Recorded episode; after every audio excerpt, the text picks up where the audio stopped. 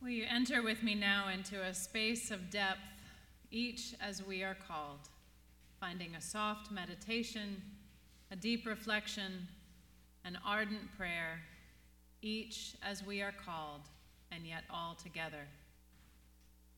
And we enter into this space by hearing the lamentations, the requests, and the remembrances of our community. Let us hear one another to heal one another.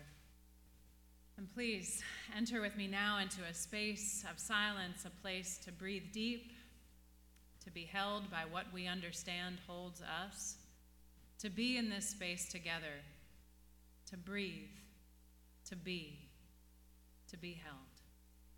Our spoken prayer today will begin with the words from Rabbi Noa Kushner written in the wake of the shooting in Jersey City.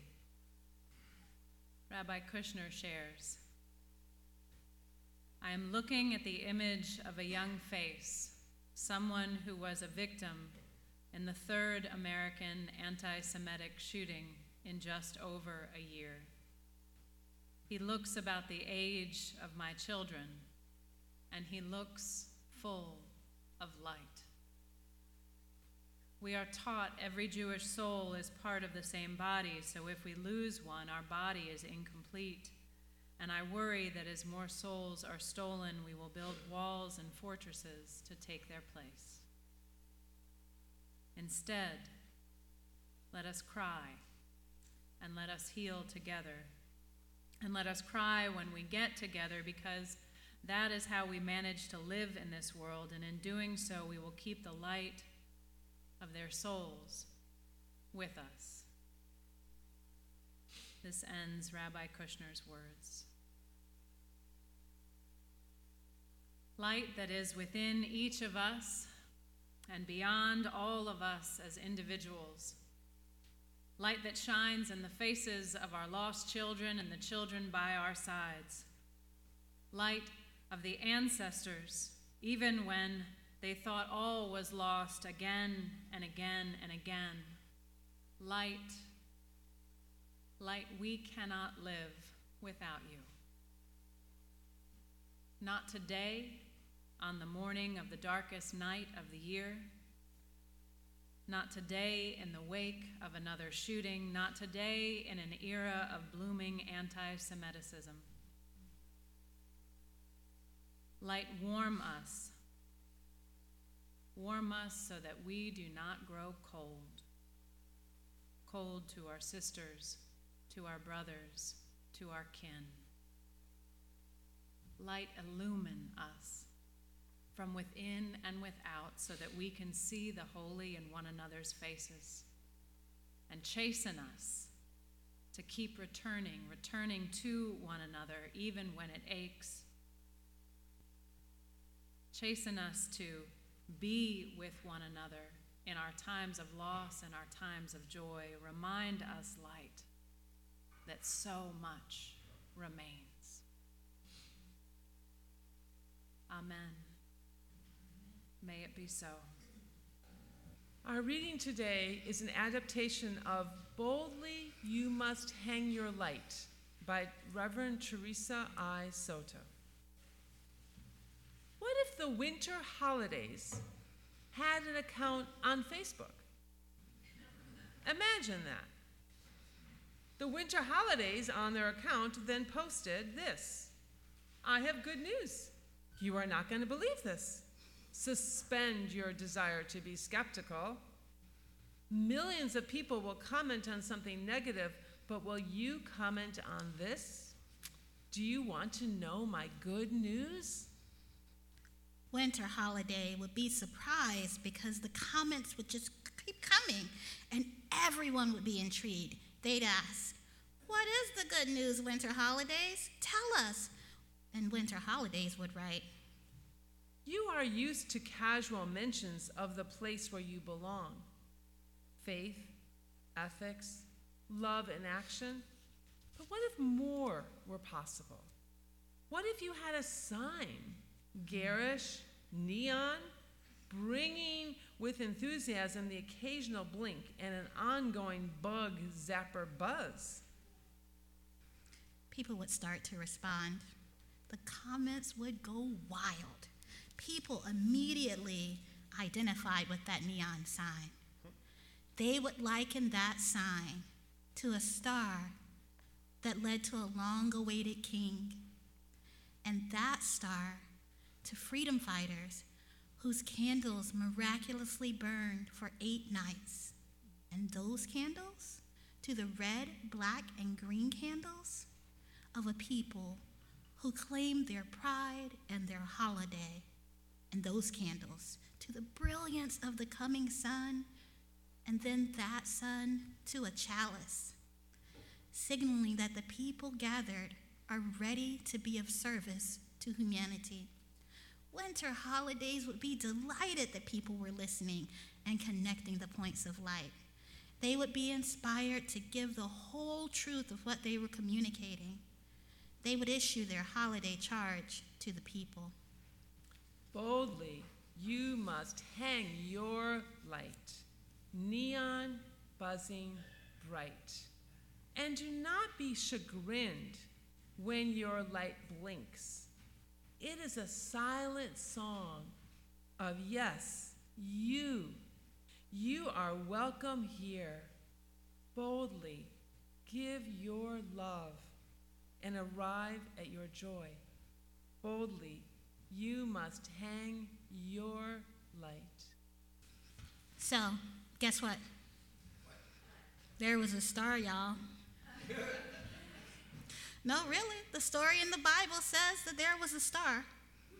There was a star, a family with a baby, a power hungry king, and some wise men who were just trying to bear witness to the presence of a child king.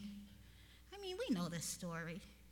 Even those of us who are unchurched or raised in a different religion couldn't escape the We Three Kings carol. and if not the carol, we saw the Christmas cards with the stylish kings in their robes, walking and leading their camels toward a structure that had at its center a baby in a manger laying on hay. And on the card, there is a star that is huge and placed in the center of the scene. You couldn't miss it. A man and a woman, Mary and Joseph, his parents, look upon the baby in loving awe the three smartly dressed kings or wise men are kneeling or waiting their turns to present gifts to the baby, the tiny baby Jesus, who is generally asleep. Do we know what the presents are? Sure, the, the, the carol just told us. But you can go ahead and yell it out if you know. Frankincense, myrrh, and gold. You got it. And some of us even know why those gifts were chosen. The gold was chosen to represent his kingship, the frankincense represented his priestly role, and the myrrh for his embalming, which, as a child, I found pretty gruesome.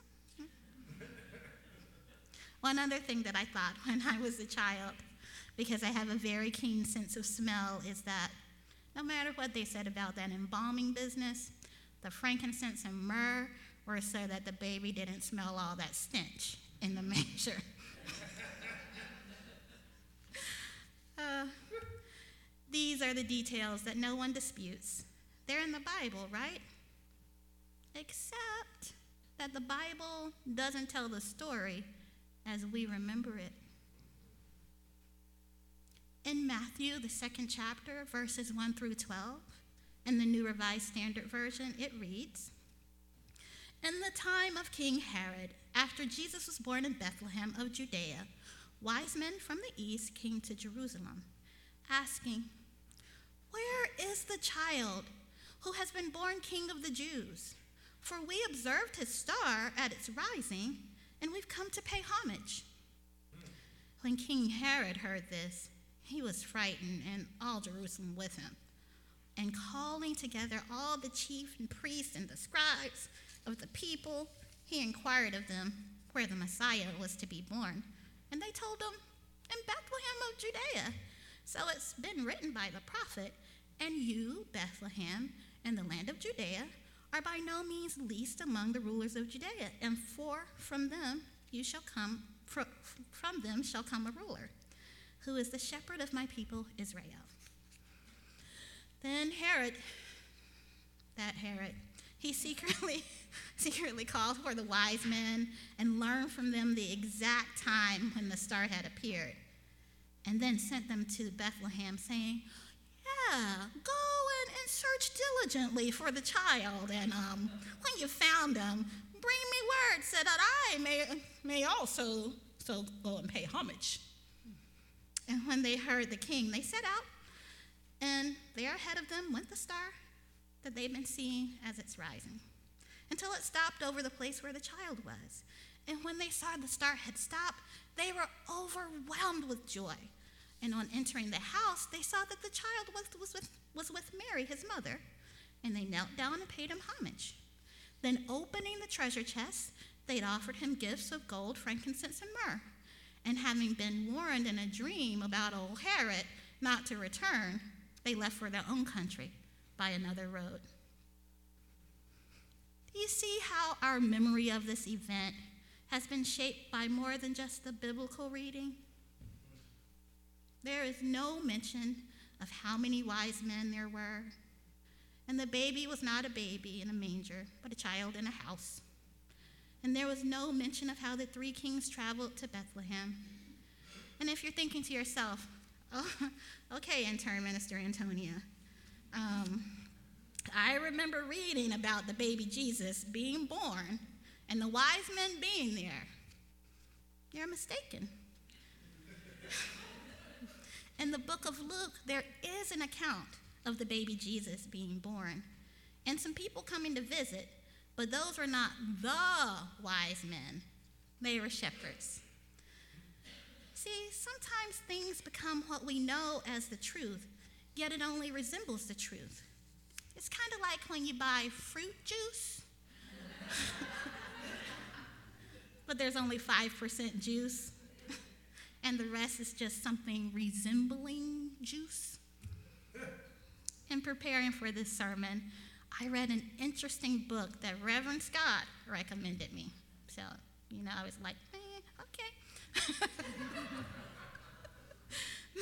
the book was The Revelation of the Magi the Lost Tale of the Wise Men's Journey to Bethlehem by Brent Landau. In it, I learned a very different tale than the tale I learned outside of the biblical story or from the biblical account itself. This story was more than awe inspiring. It was more than awe inspiring, even than a baby Jesus in a manger and hay. More awe inspiring, even than the wise men with the camels coming in and delivering things to the baby. This message that I read seemed to be relevant to the view that we, as Unitarian Universalists, have about religion. Hmm. Ready for this? Hold on. This is a wild one. This story starts with Adam in the Garden of Eden and ends with a visit from the Apostle Thomas. You know Doubting Thomas, who helped baptize the folk and gave them permission to spread the word all across the world. I know, right? Plot twist. For sure, if this is the account, this is the real juice. So I decided, take a sip. As I was reading the book, I allowed myself to suspend disbelief and treat it like it was 100% juice. It changed the way that I think of the Magi, and it gave me a great question to ponder. In this story, the kings were Magi. And so as not to com- confuse you, not the Magi that we learned, like magician or astrologer, not the same type. They were from the ancient land of Shir. They were a devout people who are not known to the Israelites or anyone on the other side, farther west. And so nobody even knew what their religion was. Hmm. In their culture, the word magi was a play on words. It came from the word magoi, in which the language that they spoke meant to be silent and to pray. You see, the Magi prayed in silence every day and traveled up a mountain every month in preparation of being ready to meet the star when it arrived. They purified themselves and were pious in their way of living. And for generations, they waited, each with a son or male relative to replace them if they died before the mission was completed. So, yes, misogyny and patriarchy were alive and well even in this story. Imagine that. I know, right? Before anyone gets upset, I yes, I understand the complex historical and biological necessity of preserving one's daughters, and still I think that there just might have been room for someone of these wise men to be wise people. But I digress. The story goes this star is not like any star we have ever seen. This star is like a big, bright, shiny star that has something special inside. This star, when it allows you to look directly at it, that means you're a magi. You ready? You're not going to believe this. It has a very tiny baby Jesus inside. I was astounded myself because I have heard the stories in many variations, and none of them ever included a baby Jesus in a star. It was epic.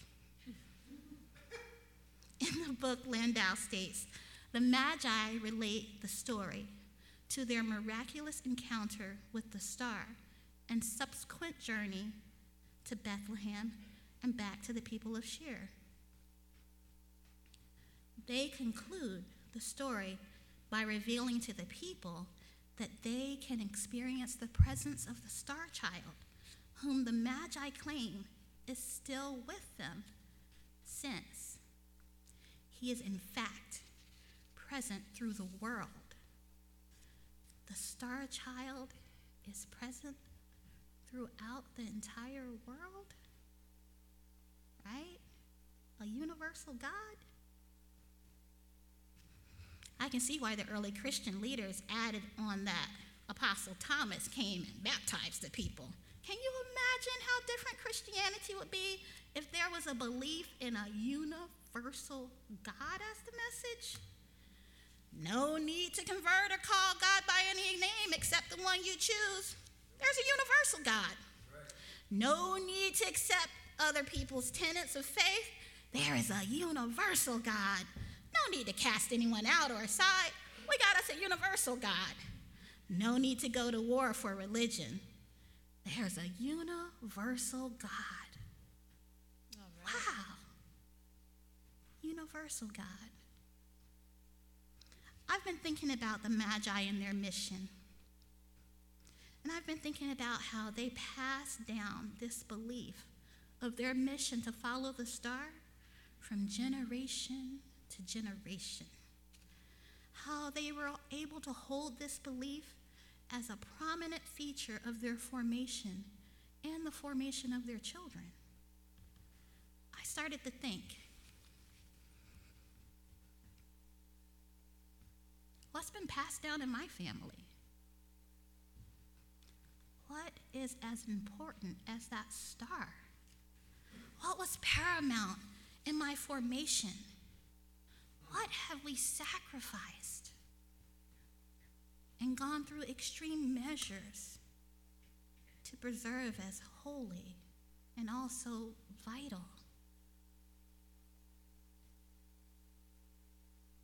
I came up with a connection to the holy and to education. When I named the holy in education, I felt a renewed sense of direction. It felt like I remembered the answer to a question that I forgot to ask. Like I finally remembered that password to that account. I know you know what I'm talking about. You know, I'm remarkably, remarkably privileged that I can name these things from a family of origin point of view. I also recognize that sometimes we choose our family, and that in our choosing, we still form a sense of importance and endurance of those values across those relationships.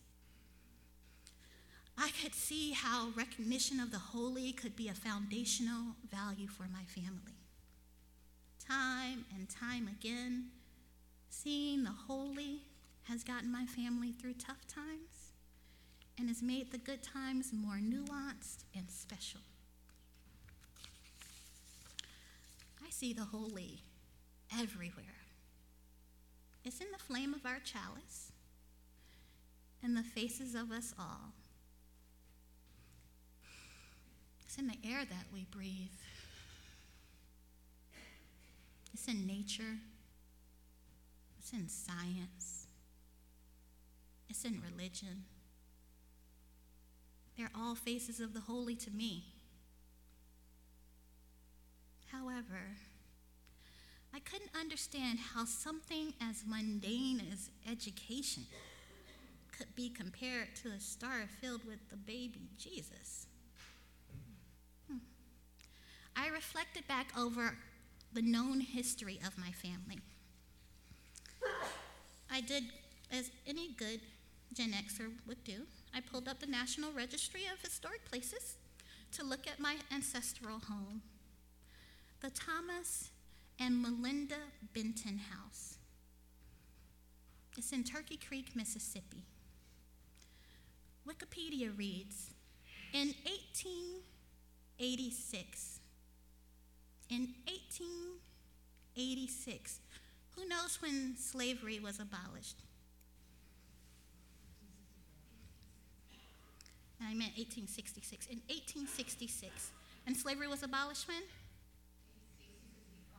One year after slavery was abolished, a group of emancipated African Americans settled along Turkey Creek, Mississippi, on about 320 acres formerly owned by the Arkansas Lumber Company. Freed slaves, Thomas and Melinda Benton, acquired enough land so that their holdings comprised 50% of the community. Later, settlers purchased property from the Bentons, which served as a transportation route for early settlers, and residents often plant, planted gardens, grew fruit trees, and raised livestock on their property. The thing that Wikipedia doesn't know is that there was a sort of caravan to our ancestral lands every year. All the children had to go. You had to learn to fish on the creek. You had to learn not to drown in the creek. you had to learn to plant things. You had to learn the language of the creek. And you had to learn where you came from. What Wikipedia also didn't know was that the family lore says that my ancestors could read and do math, that they knew how to work the land, negotiate contracts, and how to read people. Yeah. Education was just as special as Star Jesus. Right now, people may not value education as much as our forebears did, but if we all look back to our family's past, some past more recent than others, especially if your ancestors were poor, not male, brown, ethnically white, or of a different religion, we can see how access to education was seen as just as much of a nonsensical farce as being exposed and completely transformed by the baby Jesus star. Suffice to say, people like us weren't being educated. I would like us all to stop and consider what is worth study? What's worth contemplation, and a rededication of effort in our lives for the duration of our lives. Hmm. I'm going to give us a few seconds to consider it, and then I want you to hold it in the forefront of your mind.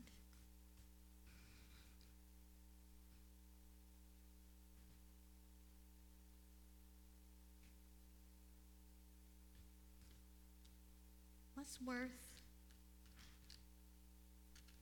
a rededication of effort in our lives for the duration of our lives?